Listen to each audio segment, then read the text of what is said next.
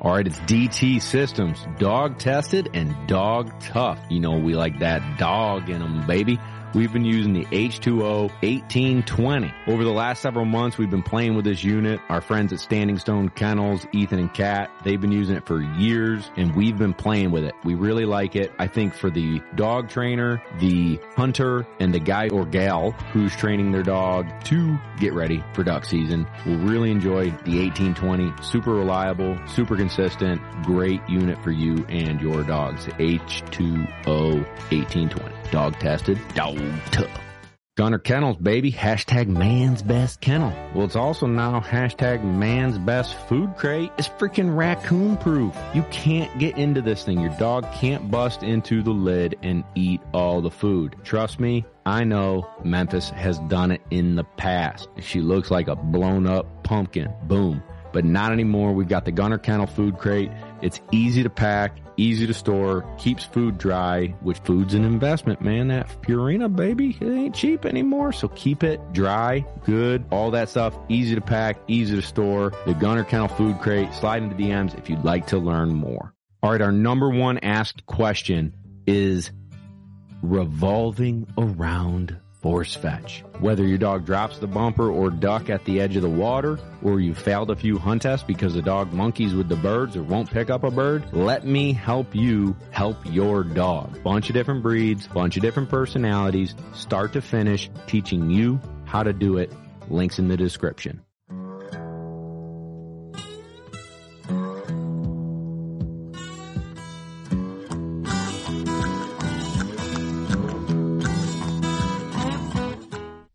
What's going on, everybody? Welcome to another episode of Lone Ducks Gun Dog Chronicles. We've got an exciting episode coming up, but first, let us thank our sponsors Eukanuba Sporting Dog, the blend that fuels our pups. From their 30 20, their adult blend, their puppy blend.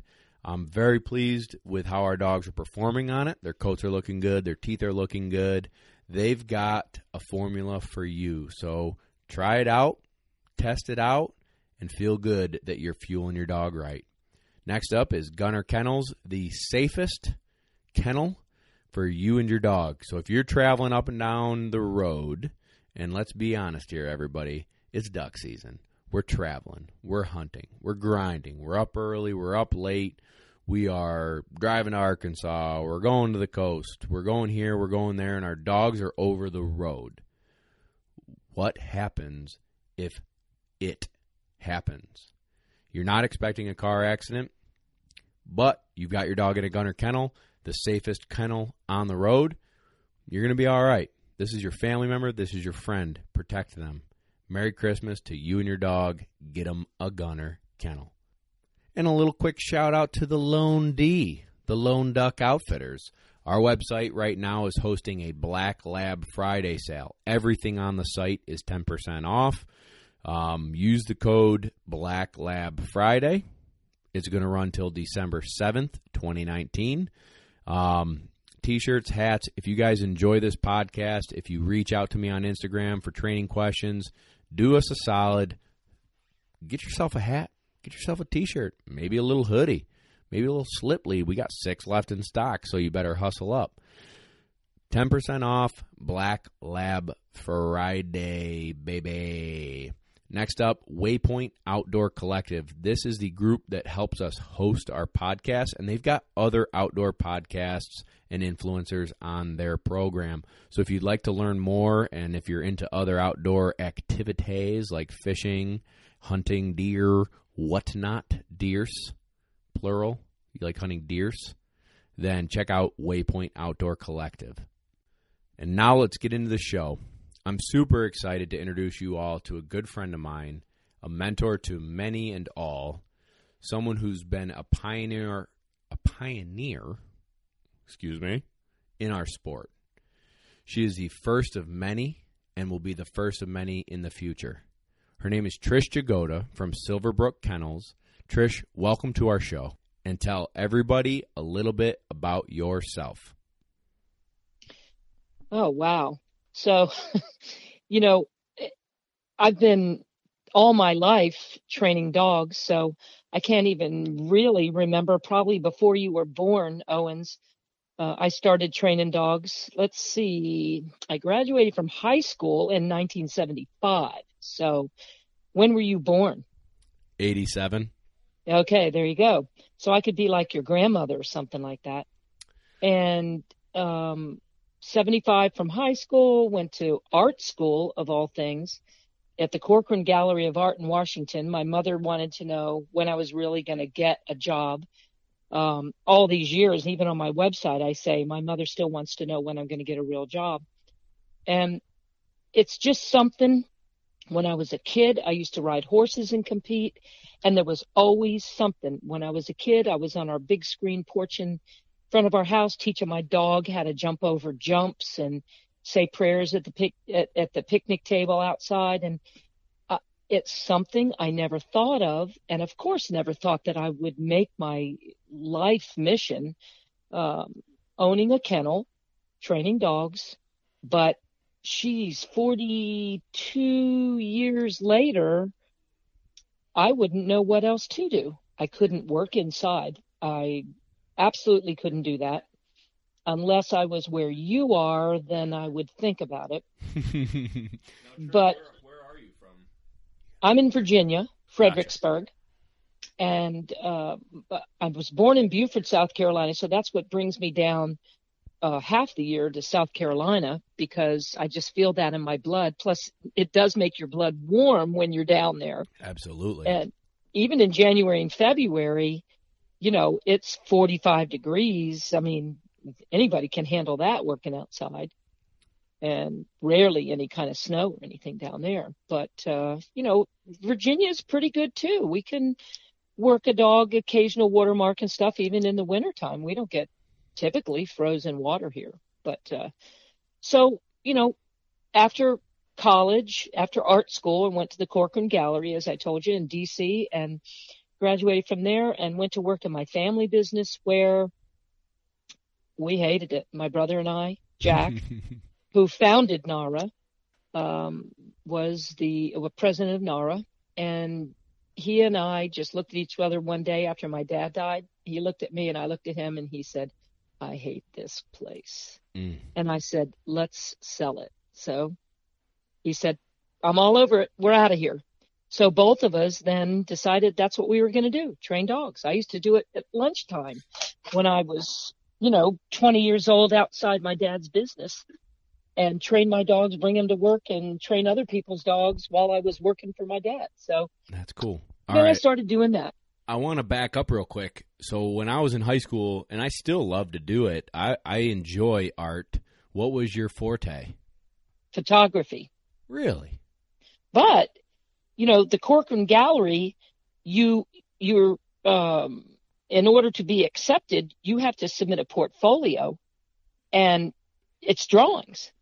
Even though you're going to major in photography there, you have to submit drawings to be, um, back then they were, uh, in the top six art schools in the country. Wow. And you had to be accepted that way too. And I got that from my dad. I mean, even today, if I'm on the phone and before we're done here, I'm on the phone, I'm going to be sitting doodling and I'll doodle dogs, people, you know, stuff I'm thinking about. And I just sit, my scratch papers are so interesting in themselves. You know, you can analyze me by my scratch papers. That's, I'm at the exact same way. Hold on one second, Trish.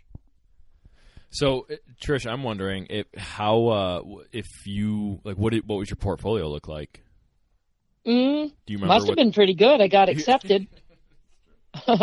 I did. See, I'm from Fredericksburg, you know, very historic city. I did, and I love architecture. So I did a lot of, um, you guys there? Yep. At the time, I was really big. Just coming out of art school, I got a scholarship to VCU in Richmond um, from high school and I was really big in perspective then. So I was real interested in the lines of buildings and things like that. So I used a lot of that in my portfolio. Plus, of course, guess what? Dogs. I was just going to say. I drew pictures of that sort of thing too. So that's cool. My favorite things, I loved watercolor and acrylic, and I liked painting like rustic barns and landscape. And then yes. I I love doodling too. So I've got like a couple classic caricatures that I will whip up for my nieces, and they Uh-huh. all look the same basically. But but I yeah, like the guy that does the balloon things absolutely I, I've and only hands got them to few kids. They all look alike. I only got a few tricks up my sleeve, but those were my favorite things to draw, and they're my favorite pictures Yeah. and you know whatever the case may be. But I always will stop and look at like an old barn and be like, "Dang, that's cool." That barn going down to where we stay um, in Pulaski, on the right hand side, it's vacant now, but there was always a horse in the window. Cool. And every year, every morning going over to Carol's, the horse would have its head out the window. And last year it was gone. Mm. And we talked about it every time we went by. So to give everybody a little bit of a background on what she's talking about, Trish summers for what five six weeks hmm at the training grounds that I train at. Um, so I, I really got to know her this summer and at the Master National on like an, another level, a, a real friendship actually. Um, versus No, Bob. That's just what you think. Well, I can think that. You can think what you want. I'm just playing. So it, it it's pretty cool that she can. We all in this industry can kind of travel to and fro, and we talked about the Blaine was on our podcast, um, Trish, and we talked about the camaraderie and the family and the friendships we make in our industry that make it pretty special. The fact that you can come up to New York and hang out at Carol's and train with us here, and then you know we see you in South Carolina, and you know we'll catch you in Virginia, and all all over the place. We we run into each other, and Yes. it's always a fun reunite type of thing when when we catch up. Absolutely. And that's what has kept me doing this all this time is the people. Honest to God, it's the people. It, it's the dogs, but um, it's the people that go with it. And, you know, I always laugh about it, the clients and how frustrating sometimes that can be, but they're just your bosses. So, you know, you, you get frustrated at bosses anytime Sure. but um, you know the people are what make this sport and i'm going to be honest with you the fact that um, we we run hunt tests where the you know there's not a winner. So i can qualify you can qualify. In fact 100% of the dogs could qualify technically and we're all happy for each other. Yep. because you know if i win that's all i care about. And as a pro, all I care about is making that phone call where I say your dog did really well because it's the worst phone call that you have to make when you have to tell somebody their dog failed. It, I struggle with it every time. Mm-hmm. I take Yep. it really hard, actually. Well, it's a direct reflection on you and they take it that way because they're paying you to get that ribbon. And when you don't, it's your fault to them. Yep. It's hard. It is. It's really hard. Um, all right, so let's dig back into the family business. So you and Jack, your brother, were working for the family business. What was that? the name of it was All American Sports Awards, and we actually manufactured awards, trophies, plaques. We had a, a huge wood shop in the back, and we distributed nationally. And then we had a showroom where we did local things, and we used to do all of NAHRA's ribbons and ribbons for all the most of the East Coast field trials at that time because there weren't hunt tests back then. Really? Yeah, and That's a good I hookup found- to have. pardon me. That's a pretty good hookup to have. Uh, Oh yeah, yeah. Nice. Well, I found the other day. This is odd because I've been looking for it for a long time. I found the first hunt test ribbon or bunch of ribbons that were ever made. So NAHRA and AKC had their first joint hunt test together when AKC was contemplating buying the rule book from NAHRA. Really? Yeah, and I found a ribbon from it. It's got the AKC logo in the round part of the rosette and NARA logo on the streamer in the middle going down the front. That's so cool. Yeah, I'll send you a picture of it. And I was telling Russ Revis about it. And um, I told him, I said, I have it somewhere. And so uh, we were, I was talking to my brother one night and he said, are do you are you aware that you're the first hunt test competitor ever? And I said, What? What are you talking about? He said, You ran the first dog in that event. And I remember back then, I had totally forgot it. So technically, you're talking to, according to Jack, and, and I do remember some of this now. Um, he said, You are the first hunt test, the first person to ever stand at the line at a hunt test. No way. Kind of cool. That's not kind of cool, Trish. That's extremely cool. And the fact that you chased it and continued it on as a career and a passion, and we're going to get into more of what you do for our sport, but that's extremely cool. Well, it wasn't easy back then, let me tell you. Just like, you know, you hear the stories of we had to walk five miles to school every day and nobody gave us any shoes and all that kind of stuff. Mm-hmm.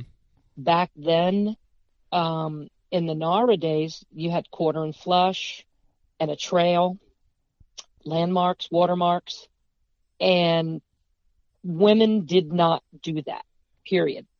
Right. There wasn't any discussion. Women didn't do it. And because I tagged along, you know, behind my brother's shirt tail all the time. I'd just get in the truck and go with him every weekend. So I was one of the quote unquote one of the guys every weekend. Nobody ever, you know, of course my brother, he probably beat the crap out of anybody that said anything to me for going. But back then, very few, maybe some wives went, but I can't even remember any women that handled dogs. So when I started doing it, I was really the only one I could think of. And so then uh, I started judging. And then, of course, I was the first woman to judge NAHRA. And then I was the first woman to judge the NAHRA Invitational out in Oregon. Um, the that year it was at Sauvie Island, and uh, so you know I was sort of the first woman to do a lot of things only because women didn't do that. Right. And right. then, of course, I'm the first woman field rep, which that's one of the things that gives me. Uh, I have a lot of pride in in my latest uh, jo- part-time job. You know, um, part-time, I do. It, it means a lot. Describe that to people. Um, you're an AKC rep for Hunt Test. Describe what that job is, please. Oh boy, there's a lot more to it. Uh, last two weekends ago, I went to a hunt test over here by my house. It was 15 minutes from my house, ironically. And when I pulled up, they were joking, kind of. I pulled up, two people turned around and said, she's here. The, the cops are here. And I said, oh, for Pete's sakes, knock it off, you guys. Just Right. get out in the field, go. And it's not that at all. A lot of people think, oh my God, the field reps here. Um, everybody start jogging in place. Well, first of all, you know me better than that. I'm not like that anyway. But secondly, it's really not why AKC employs us. They want us to be there to make it better, not to bust people's chops. And I got to tell you, one of the best hunt tests I ever went to made my job so pleasurable is Finger Lakes this past summer. Really? I wrote a glowing review. You have to write a really detailed report, like everything the junior, senior, and master did, every series, which way the birds were thrown, how how long they were, what was the scenario, who were the judges, what did they say, uh, how many dogs qualified, and then what I do is work with the club then to say, okay, while Finger Lakes ran this event, now here's some things I think you could do better. Or during the event, hey guys, come on, you can't do that. You have to have a shot flyer in master. You know, so come on, uh, you got to shoot a flyer, as opposed to writing somebody up for not doing it. Um, I just am there to advise and help and say the rule book states X, Y, Z, and so you need to think about doing this. And uh, Finger Lakes was, of course, I, I haven't been a rep for uh, uh, right at a year now. And uh, almost every club that I go to has something, even some little things or things that judges did or said that I can help them with. I could not find one thing, and I wasn't looking for negativity, but none of it jumped in my lap at Finger Lakes. And I, even in my report, I said it was the nicest event I ever attended, even going down to the property. I mean, what a beautiful piece of property and so beautifully sculpted. And, you know, everybody's there to help Carol. You know how that is. Yes. But it was great. And so that's what I do. Just go and help, remind people. A lot of times people say, Hey, do you have a rule book? I need to look up something. I can say, a lot of times I can say, well, it's over there in the masters, you know, category. I think I remember it on a right side of the page and I'll flip through. There it is and show them what they need to know so that we can work through whatever problem they're having. So very cool. That's basically it. Advisor. Now I got a little question. This is a side note. This is just for me because I don't think anyone else cares, but I care. So there's uh, a few clubs that I run master tests where the landowner won't allow live gunfire. Is there a mm-hmm. clause mm-hmm. in the rule book for that? Yes. Okay. Yeah. So in that's fact, why they get away with it. Yeah, it's under the procedures and it's at the bottom right hand page and it goes from the bottom of that right page to around to the other page, top left. And in that segment, it says uh, that a hunt test will, should, not should, wait a minute, shall, I think it is. A hunt test shall, uh, senior and master shall have a live flyer and that it's required. And then you flip the page and it says, unless there's a local law or a landowner, um, you know, regulation. Gotcha. So that's how they you get can't do it. Yeah. Cool. Cool. But otherwise, uh, otherwise it's a requirement. Cool. Let's take us back to the early NAHRA days and early AKC hunt test days. What were they like? I mean, now I feel if I can paint a picture to someone who maybe hasn't been there, it's generally extremely well run. Generally, there's signs all across the town pointing you in the direction of this is where this test is, this is where this test is. Uh, headquarters is over here, and there's marshals telling you where to go, and everything is extremely organized. What was it like back in the day? Was it, you know, how many people were running? Um, what was the atmosphere like? Well, back then, because it wasn't a nationwide thing in the startup years, there were clubs across the country as it, you know, started popping up. But in the early time, what you had was a different mentality. When you go to hunt test now, you can stand around and you'll hear a pocket of people talking about hunting season or the retrieve this dog made or the kind of gun they have. And then another pocket of them will be talking about their show dog when they, uh, you know, won in the show ring or something like that and obedience, um, all that. Well, back then, all they talked about was hunting, their hunting dog, what kind of boat they have, um, all this, what guns they shoot, what they shot out of those guns, you know, everything, because it was new. So the people that attended these, you know, new things were literally hunters because they were the only ones that had gun dogs. Right. So you either had down here the uh, just field trials where you had some of these big clubs that ran every weekend for, you know, first through fourth and jams. And so you had four, maybe six people out of 60 to 100 dogs entered that got any kind of recognition at all. So now all of a sudden this new sport opens up where Joe next door can take his gun dog that really isn't very steady. It can only retrieve one bird at a time. He can go run what was called started, which is the equivalent of junior now in AKC. So he could go hold the dog on the lead, uh, didn't have to be steady. Somebody blow a call, shoot a gun out in the field and throw a bird. The dog just had to go get it and bring it back, which is very similar to what he did in the field for him. Sure. Then you had the next level, just like we have now, senior and master. But then you had those guys that had that dog that was steady and could do a double and run a blind. Well, it was ugly at first, let me tell you. It was ugly. It just reminds me of looking back at like old football games where they had the, you know, the leather helmets and, and the padding sucked and it looked old fashioned like you think of Babe Ruth or that sign in Carol's porta potty. Sure. Yeah. You know, that's what it all looked like. It was similar. You saw these guys in this old style camo. Have you ever heard of tree bark camo? No, I don't think so. Okay, you should look it up. Tree bark camo. It was a brand of camo that sponsored NAHRA back then. Everybody had tree bark camo.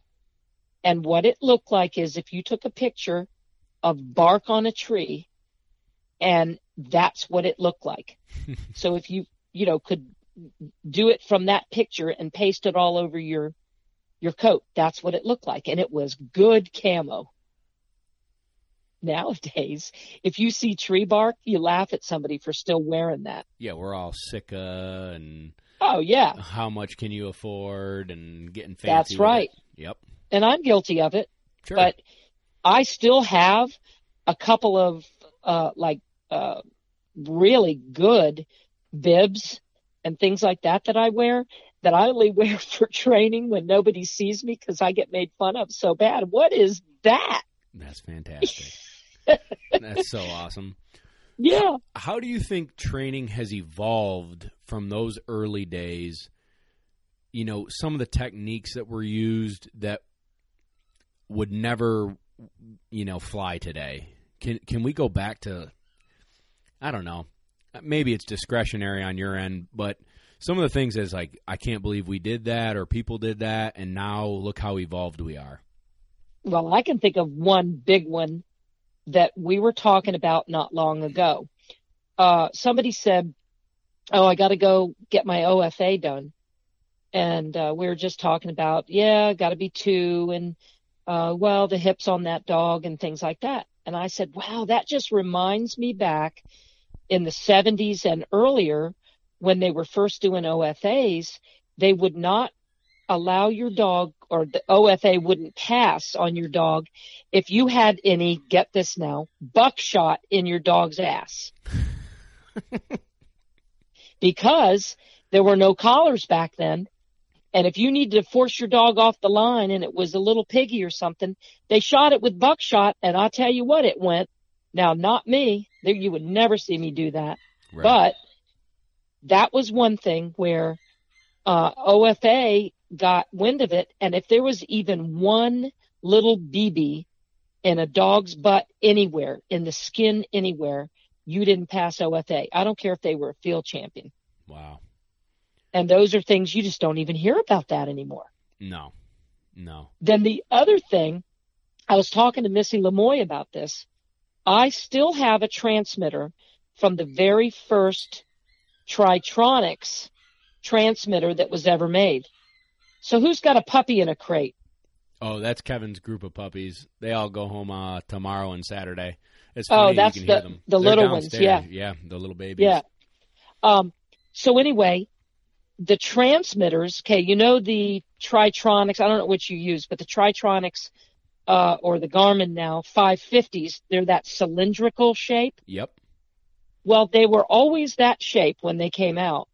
So those are just retro. I mean, that's what the shape of them always was, that cylinder. Same height and everything. But they used to be this bizarre gold, um, almost spray painted look.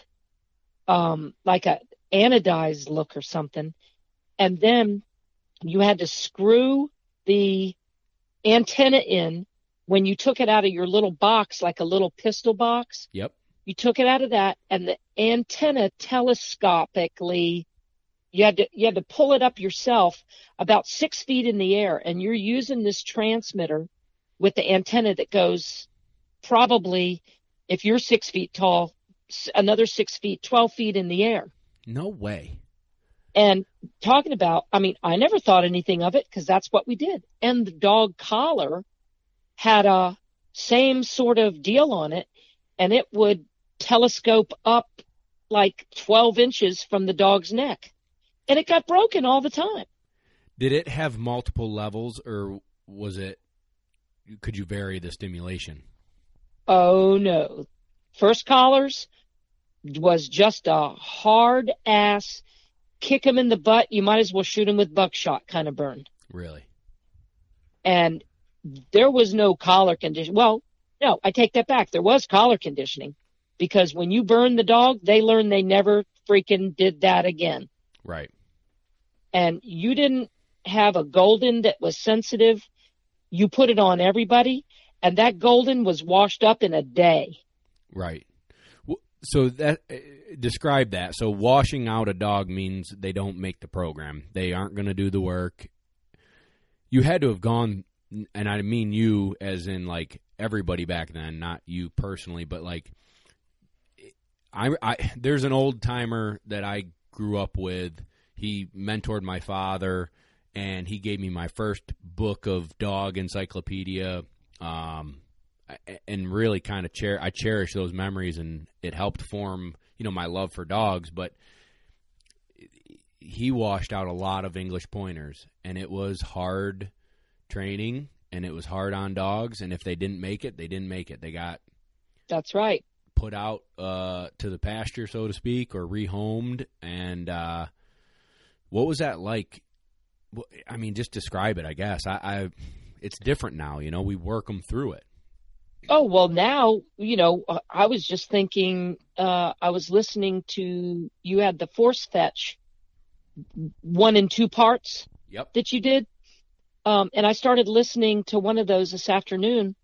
And then I got to thinking how I force and, uh, I incorporate the collar, which I'll just run over this real quick because it's not really for this segment, but I, I incorporate the collar soon into my forcing.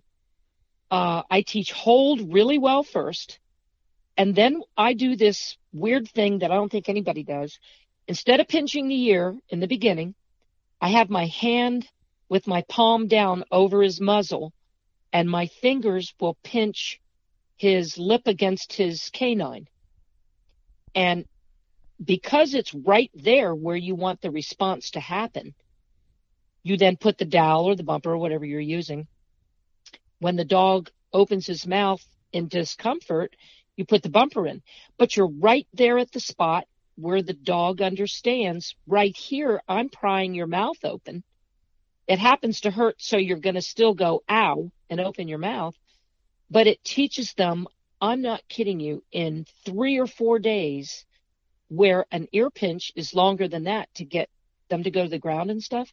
Mm-hmm. But once I teach the hold with it, then I go back on. So we're going back to the collar thing. I go back on a one or a two with the collar and I'll do the thing over their canine and then hold down a one or a two on the collar because it's just uncomfortable. Just enough like you're pinching somebody's arm Right. where they want to get away from it. And because I'm, I uh, did the mouth first and said fetch, they're already a little conditioned to fetch. I can have a dog picking up off the ground with a collar burn conditioned in a week because of, well, I'm going to say because of Tritronics because that's what I use. Um, I don't think I've used other collars, but I've never owned myself anything but a Tritronics and I'm just a Chevy person and a Tritronics person, if you know what I mean. I gotcha. So you, if you did listen to the podcast, that's cool. And if anyone wants to go back and listen to my description of how I do it. I don't do a lot of hold, but you do. So if you were to give a three minute synopsis of something that is not easy to do in three minutes, like how long are you spending on hold? If if that's your mainstay, three or four days. But I'm not nice about it. It's not this sweet little hold or, you know, the glove in the mouth and then the dog can't, you know, uh, bite down on your hand and all that. It's pry the mouth open. I'm not asking you, I'm telling you. Um, with one hand, I'm holding them with the other, or usually I have them between my legs facing away from me mm-hmm. so they can't move, and I just hold them with my legs. Go over their muzzle, pry their mouth open. So, in essence, I'm ear pinching, but I'm lip pinching. Right. I'm with you. So, I am pinching. I'm conditioning for the response still. But then when they open, I'll close their mouth down over the dowel and tap and a little harder than a tap. I'm like, don't drop that. I wouldn't drop it. Of course they don't. But in the beginning they do a little bit. Sure. And I I probably have them drop it 3 times, which is for most people pretty abnormal. Usually it's a lot of dropping. I don't walk them at all until they're dependably holding at the sit, which is 2 days maybe. And when they drop, I'll cuff them under the chin. Yep. Fairly good, so that's so they understand that that wasn't a good thing for them. Put it back in, but I pinch to put it back in. Pinch over the uh, mouth, uh, you know, the muzzle again. Yep. Put it back in, and reiterate, hold it. Now I say hold it instead of hold because I want fetch to be a single syllable get it, dig a hold of China if you have to, but get that bird. So fetch is a dart in the wall response I want you to have. So fetch is pick it up, hold it is a more comforting. You've got it. You got that. Good job. Hold it. And so that's why I don't go hold because it's a, another single syllable. It's a desperate sounding word. I'm with you. So so I make them, you know, fetch, hold it, just like I do my heel and here. I'll do heel and I'll go heel, here. So a right turn is here, heel is the left. And I can dance with those dogs in the field just going heel, here, heel, heel, all the way around, spin around me. And I'm spinning myself on my left foot, on the ball of the foot, stop, sit here, and they're coming back around. So it's all in your enunciation, which also makes them understand what you're asking of them. I love it. I love it. I mean, you've been doing this so long, reading dogs,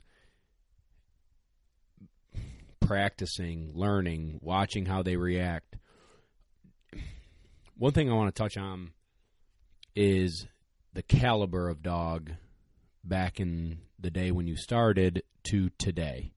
How would you describe the difference in a well bred Labrador Retriever from 1980 to a well bred Labrador Retriever in 2019? Well, probably in 1970, a well bred Labrador Retriever was bigger, hunkier, like my dog West Winds Bull Tiger. Okay. The puppies that I run today, because I have frozen semen from him, puppies I run today, you've seen them, are Big Leo, 85, 95 pounds. Yep. Um, they're big, hunky dogs, but the athleticism in them, because I'm bringing back some of the young blood into it, um, it, they're just phenomenal creatures. So the the dogs back in the 70s and 80s were these bigger, um, still leggy. Not, I'm not talking big like show dogs, but like Michael Jordan looking guys, not trying to think, you know, not these little little pocket labs you're seeing today. Yeah, not 40 pounders. Yeah. You saw dogs that didn't have those little flat faces. They had a break in their face. Yep. They had a decent looking look to them and they were athletic. But you can take that 40 pounder today that's got speed, like that dart in the wall I was saying. They are speed demons. They're probably sometimes a little too exuberant about their job. Yep. Back then they had good drive, but they were very controllable. And don't forget, these were the average guys in hunt tests. These were the average guys hunting dogs. They weren't great competitors. Just like you look back in the 70s at field trial dogs. The field trials in the 70s were probably I'd have to really think back at the degree of difficulty of them, but they weren't a lot different than like a real high level qualifying. They weren't huge in degree of difficulty like you're seeing 400 yard stuff today I and gotcha. what they expect of them. So in NAHRA and in the gun dog programs, um, back then, um, that was before AKC even came around. So in the NAHRA program, you were looking at these dogs that quote unquote the were fetch 'em up dogs. Throw a throw a, a shotgun shell out there to get the dog to get in the vicinity of where the bird was down because they hardly sat on a whistle. right, right, right. And you know, we had a, a Virginia State Gun Dog Championship in '78 or something like that. One of the criteria was, or the rules were, you were able, allowed to throw a shotgun shell if you needed to to get the dog to pick the bird up. You're kidding. I'm not kidding. And the dog that placed, I remember watching the guy throw a shotgun shell to get the dog to get over in a whole different quadrant where he needed him to go to, to get the bird. And he took a placement. I don't remember what he took, but he was up there in the seconds and thirds. And the guy that won it probably didn't handle. Right. But um, you used to be able to do that in the gun dog competitions because that's what a lot of hunters do. The dogs aren't good enough. So you were taking dogs out of the hunting scenarios, either bird hunters or guys that did both, and combining them into the NAHRA program where they did do retriever work and bird hunting work, where you, you know, would do the, the, um, quarter and flush and the trails and they would bring these excellent hunting dogs in. They would nose wise and what was expected of those dogs would blow you away by today's standards. really? Uh, nose wise, these dogs could find. I'm t- I'm telling you, you could you could bloody a bird or something, and then take it out of the field and send the dog on a trail. Put all the birds away. Don't even have them out in the field. That dog would go out there in that field and find those um, that bloody spot or feathers pulled. If you drug that thing 100, 150 yards, I've seen trails that they did that would blow you away.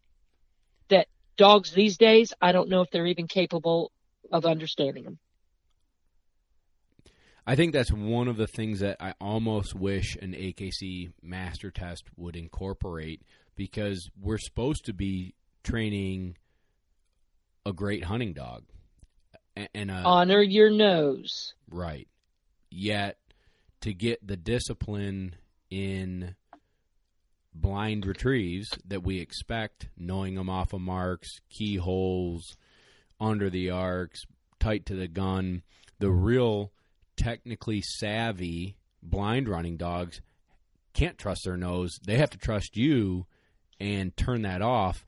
And I think I know that there's a happy medium, right? I know there is between a great hunting dog and a great competitor in our game. But I do think overall, like for instance, Memphis, my female, I didn't do any trailing. I didn't do. I she still to this day I don't think has pheasant hunted because I didn't want her to trust her nose. I wanted her to take Mhm. good, clean, crisp lines where I told her, when I told her, how I told her, and in an AKC master test, she's fantastic. And but in the duck blind, there are instances where like normal my old dog, I'd be like, "Hey, hunt it up," and he- would find crippled ducks under logs. You know, two hundred yards away on our walk out, he'd find a wood duck that we shot and crippled and couldn't find. You know, eh, she doesn't have that skill, and it's because I didn't necessarily want her to have that skill in order to compete. Do you think that? I mean, what is your thought on that? I used to have the opinion that the AKC hunt tests were nothing but a quote unquote derated field trial. I don't so much anymore because I'm more involved. I see where they're going with it. And AKC really does advocate, the rule book says it, that they want the dog to be able to mark and find the bird. So mark with their eyes, find the bird with their eyes. In other words, get out there with their eyes. And then once you get to the spot, transfer that to your eyes and your nose and try to find the bird like they would for you in a, uh, in a hunting scenario. Sure. So what I what I didn't realize before is that AKC really does want judges and competitors to put more emphasis on the marking segment of let's just call it a master test of uh, in a master series they sort of want the judges to put more emphasis on the three marks that that dog is running and the score that that dog would get. And I could find it in the rule book. I just can't think of the exact section it's in now, but they really do advocate for marking being your paramount, uh, you know, thing that you want the dog to be able to do. Yeah, their main skill needs to be marking, basically. Mm-hmm. Yeah. So what you just said is almost counterproductive to that. You're lucky you've got a dog that with the control that you put into her will let herself be sort of in her mind turned loose when she gets out there and sort of be able to freelance enough to go find the bird without turning around and popping, looking for help in some way or not staying in the area and hunting and want to leave the area and you know look elsewhere. So um with me i make sure that the young ones are before they're even taught blind work are really good as they can be for their level at marking and being really serious about staying in an area of a fall as a young dog. I've even peppered the area or put six or eight birds out in an area of a fall. So when they get there, boom, they got the bird. It might not be the bird that was just thrown out of that winger for them, but they got a bird that was two feet from it that they didn't have to look for. Then what did they do? They got satisfaction out of thinking that they went out there and found that bird on their own. Right. And so you develop marking that way. Confidence in their marking. And that, yeah. That's pretty cool. I'm not Yeah. sure how to segue that into another question. I got to think about it for a second. But I guess what I'd like to do is break down you know, so many of our listeners and I we talked about it before the podcast, but so many of our listeners are new to the sport and you've been in the sport for so long. What kind of advice can you give someone with their first dog and they've never been to a test or you know they're they're advancing through the junior going to senior what can you give people advice on to prepare them for joining a, a hunt test Join a club. Join a club where you can now. That's there's there's two sides to that. Join a club where you can find other people um, that are doing the same thing, trying to train their own dog, are making the same mistakes you are. That can maybe help you. Then you've got the guy in the club that thinks he's the master dog trainer, who's you know never really trained anything over a senior dog, who's running the whole thing and is going to tell everybody how to do it. So you have to be careful for that, that you get good advice. But you're at least going out with a group of people, being able to have your dog get some, what looks like a little more real life retrieves rather than you having your wife throw a bird out in the field. She doesn't want to stand there and blow a duck call and shoot a gun and throw a bird. She hates it, but you're doing it with your one dog. It's not giving the dog the the real life look and feel of either hunting or a hunt test. Right. So join a club, call. There's some people that are going to poo poo this. Call a pro that's local because if they're like me and you, I know you're this way and some are not, but I welcome anybody's car that pulls up behind me and wants to get out of their car and watch or run. How many times have you seen me turn around and go, Hey, you got a dog? You want to run? Yep. Go Absolutely. there, watch. Even if you sit in a chair and watch those people train their dogs, go pick their brains, uh, work for them, scoop poop and go throw birds for them.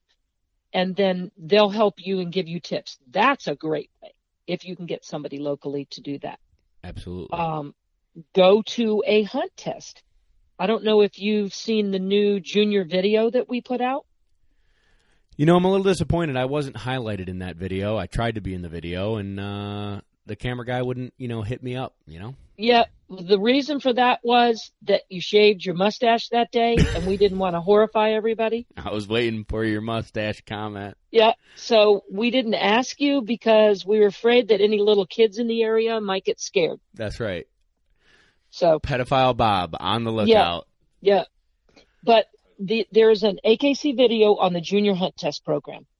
Excellent to watch, and it it just goes through what the expectations are. Um, that kids are welcome there. It's a family thing. Go there. You learn so much by going and just watching junior, senior, and master, but go and sit at the junior stake. Watch what your dog will have to do. Right. Read, read books. And I don't usually advocate the videos because, um, some of the early videos, and God, Mike he's going to kill me for this. They're great videos, but all those dogs were trained dogs in the videos. It's not showing people the pitfalls of forcing, the pitfalls of collar conditioning. So the videos are great to show you what a finished dog looks like doing it, but it doesn't show you how to go through the channels of doing it unless you contact somebody that can help you. That's a really good point, and and I get a lot of that feedback. You know, and partially Trish, I do this podcast and I do the Instagram and all that stuff to help people, right? Like we're here to help people, and the number one thing that everyone comments on is these videos are showing a dog that already does it right. Mine's not doing it right. What do I do? Right. why isn't my dog being steady? Why is my dog whining? Why is my dog, you know, spinning in three circles before it goes to the back pile? Yep. You know, they don't show you that in the videos and I think you're you hit the nail on the head that if you can find a reputable trainer in your area within an hour drive, there's got to be someone and, and go on a Saturday and work with them.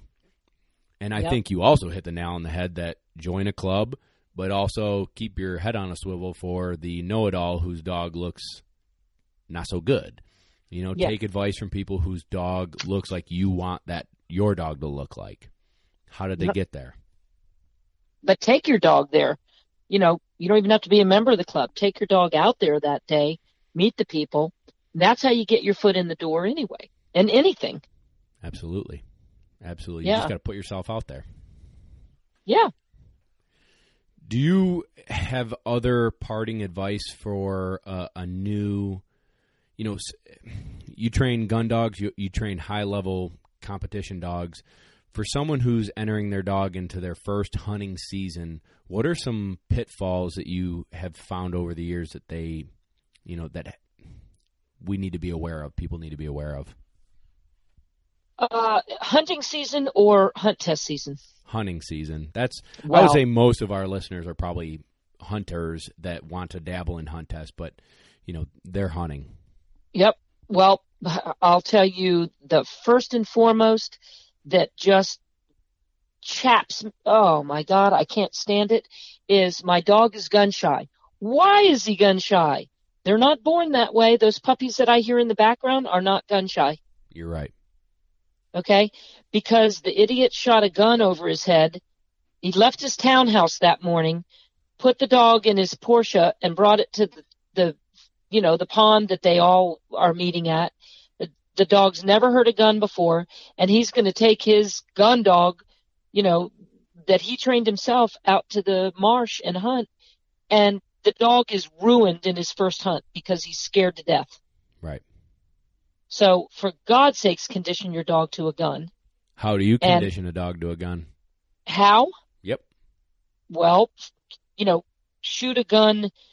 First of all, I live down here next to, it's called the Crucible, which is a place that uh, tests night vision um, optics, and they're shooting all night long. We laugh about the fact that my puppies are already conditioned to gunshots because they're, you know, in the springtime and in the summertime, they're outside in the yard and they hear these guns and, you know, rapid fire stuff going off and they don't think a thing of it. Right. but it's in the distance. So at in the distance or get a popper uh, like a starter gun and uh, get a lesser volume shot and put it in it and shoot around your puppies. And throw things, throw balls down, throw things that are loud down around your puppies. And see what they do in the beginning. They flip out, they fall over, they fall down until the dogs get used to it. So do it at a low level and then shoot closer and closer until the dog thinks when they hear the shot that it's a great thing and they're hyped up, not scared to death and running for your car. Absolutely. Yeah, that's how I do it. Start far away so the sound is minimal and I'm Mhm. introducing something awesome like fun bumpers. Um, we did we banged pots and pans and clanged the bowl when it was feeding time and the louder noises was the symbol to them that Pavlov's theory, right, of something awesome's about to happen. That's right. Um, The other thing is for me, and you can jump in, you know, on their first few hunts, it shouldn't be the Civil War. You're not taking your six buddies out to show off your new dog, and six times three is I'm not good at math. Kev, help me out. 18? 18. 18. 18 rounds going off over your, you know, young dog's head when in training it's one or two or maybe three, and you've built up to that, right? So he's great with a, a shotgun over his head, but that's one. Or it's now out in the boom, boom. Boom, boom, boom, boom, boom. And he doesn't even see the duck coming, and he's just getting rattled. So, Yeah. So really be aware of what you're introducing this dog to, and you're you're still teaching in that first season. Yep. And the other thing is, for God's sake, stop burning your dog when it's not doing what you want it to do. Because, you know, uh, if you're burning the dog for a disciplinary thing, you're creating a hot spot out there in that water, like you built a wall, and you can burn him all in front of your blind or in the water in front of you, wherever you're hunting. And uh, you burn them too many times out there, then you've you've heard everybody say it. Oh, he won't go in the water anymore. Well, you created it. You you built a wall all around your boat or your blind because your dumbass burned the dog. You know when it broke or whatever. Teach the dog first. Right. Train, don't complain. Absolutely. Yeah, I think that's the. I think if anyone can take anything away from this, books, whatever, is train the dog. Train the dog. Teach. The, these are animals who love what they do, but they're still a dog. And they don't just learn because you said to do it once. They have to have repetition and positive reinforcement along with pressure, right? Yeah. Like thing they they have to understand black and white, right and wrong, but you can't just go to pressure is not always the answer. Correction Anymore? is not always the answer. Absolutely. And when you're talking about pressure anymore, as I get more experienced in training, I realize that a longer duration on a lower intensity teaches that dog to turn the pressure off himself and to have the choice that he's going to turn it off either by not going back to that area or motivating him to go with it, whatever you're doing with it. But a lower intensity level at a longer time frame makes that dog understand that he can make the decision himself. Then he owns, mentally owns the decision and the training that you're trying to teach him. Therefore, owning it, he's more happy to go or do whatever it is you're teaching rather than burn him off of it, burn him hard to go. Bah! You hear him screaming. All you're doing is creating hot spots. And pretty soon that same screaming dog isn't going to go at all for you. Right. Couldn't agree more. Yep. Couldn't agree more. And I think a lot of people have high expectations for their young dog in their first season. And when the dog doesn't meet those expectations, they get disappointed, aka frustrated, aka pissed off, aka harsh correction. Yeah. I then know you go to the burning and your buddies are there and you're embarrassed. I know when I started with my old dog, my first dog, I would lose my patience probably too often, right? And I was Mhm. th- I'm thankful that he was the, a resilient dog and a loving dog and a forgiving dog, but I remember making mistakes and things I don't do now, wouldn't do now, would never encourage someone to do now, and it was because I had him on this pedestal that wasn't fair. You know what I mean? Yeah. And you know that comes with time and experience. But if this podcast can teach someone something, it's hey, your ten month old dog that you've been working with all year. You know, show them, relax, teach them. You're out here having fun. Yep. Absolutely. Well, Trish, I promised you we would be done at eight, and it's now eight fifteen. So my bad. Um, I would like you to maybe give a, a final thought and tell everyone how they can find you, so that if they are in the Virginia area or South Carolina area and w- maybe are looking for a puppy, and you know you could be a resource for them. Uh, how how do they get in, in touch with you? Well, uh, I don't know if you want me to give my phone number out, but No, Uh, no, probably not a phone number. no. But uh, I have a website, and and it's just uh, silver dash brook dot com b r o o k with no e. That's my kennel name, Silverbrook, and uh, I also have email, which is uh, Trish at silver brook dot com.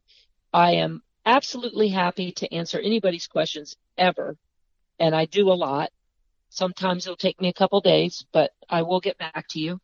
And uh, then once you do uh, contact me that way, I'll be happy to call you, or you can call me once you, you know, once I feel comfortable with it. I just wouldn't want my phone number out where, you know, people like you, Bob, might know it and call me. and bother you. I agree.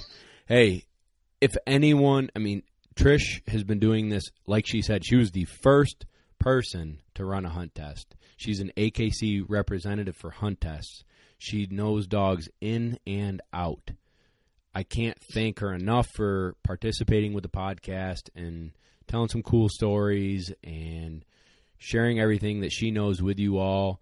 Um, please, if you feel necessary, reach out to her, send your dog to her, grab a puppy from her, and uh, I, I can't thank you enough, Trish. Uh, our friendship means the world to me, and I am looking forward to the next time we get to run a test together. Awesome. Uh, same here. And uh, I'll tell everybody to try to look us up this summer because you and I are talking about doing something really cool for maybe a Saturday, Sunday kind of seminar thing up there at uh, in uh, Mexico. So I'd You're love right. to see as many people as possible. Absolutely. That's a good, quick little way to finish it. We are going to be doing hunt test prep, training tips, uh, a, a weekend seminar. Um, so, more details to come, but Trish is a phenomenal resource. So, Trish, thank you so much, and uh, we'll talk with you soon. Hey, join our community. If you enjoy the show, if you enjoy our YouTube, if you enjoy Instagram, it's like buying me and Kevin a beer. Join patreon.com forward slash lone duck outfitters. The link is in the description. Click that link, join the community. We've got tons of great videos, tons of great content, and you can ask me more questions. So join it, enjoy it. We did it for you, and you're helping us produce this show. So thank you so much to that community. Get in, get out, let's roll. Patreon.com forward slash Lone Duck Outfitters.